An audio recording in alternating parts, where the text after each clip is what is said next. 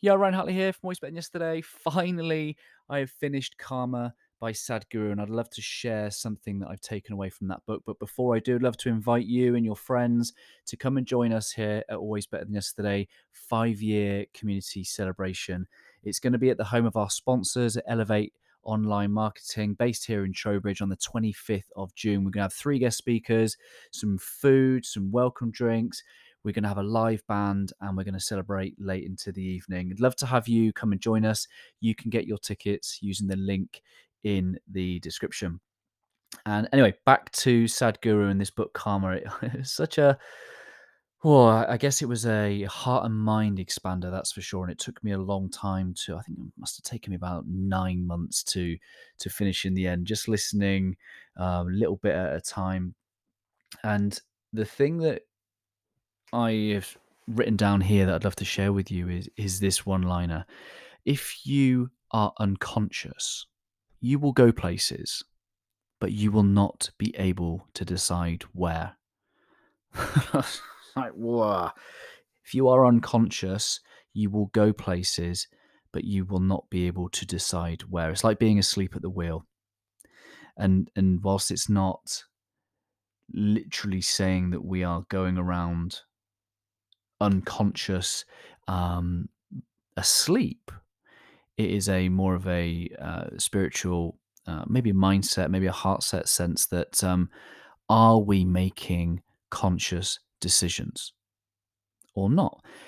Are we making decisions from our our wants, our needs, our desires, from our rational um, perspective, or are we just operating on our unconditional programs? Bruce Lipton says that 95% of our behavior comes from the subconscious. Up to 95% of how we behave every single day is subconscious. It's automatically programmed. We're running. We're not even thinking, not even get engaging our conscious minds. Um, he says that the the conscious mind, is, I guess it's like the bit on the computer that only has that operating memory. It, it has less capacity. It can do fewer things consciously, which is pro- is just probably why I have to turn the music down to find a car parking space. have you ever experienced that too? And again, that's that's the the limited capacity of the conscious mind. Anyway, what point am I trying to make? I think I've said many, many, many times is that we can achieve great things in this world.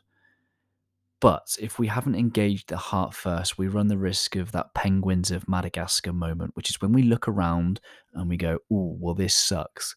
Because we've created a life that rather than as an expression of us, it has it's captured us. We're stuck, we're trapped.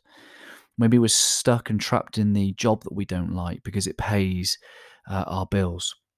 Maybe we're stuck in the friendship circles because it'll cost us too much to to leave. Maybe we're stuck in relationships that maybe we didn't have the bravery or the courage to explore um, uh, in other deeper ways. Whatever that might be, wherever you're at right now, there's no there's no shame, guilt, judgment whatsoever. This is an invitation to bring about some conscious awareness to your thoughts, your decisions, your actions from this moment on. I'm not going to start singing Great Showman.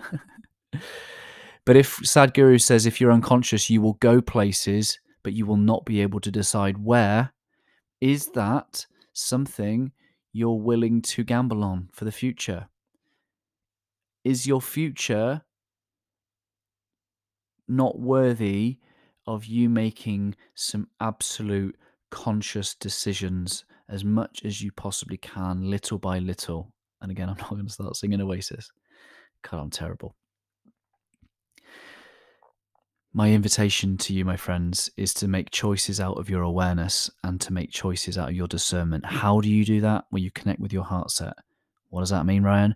It means get clear on your values, get clear on your gifts, get clear on the things that you love to do, get clear on the spaces and places that you love to go, get clear on the people that you love to serve and spend time with, and consciously make more decisions to do more of that. Because if you don't, you will go places, but you will not be able to decide where. My hope for you is that you go places and it has been through a series of intentional decisions to be someone that you love, to do more of what you love with those that you love. Those are the spaces and places I hope you go. Let me know what this has sparked in you.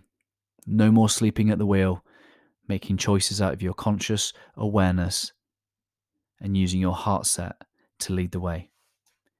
Always love my friends.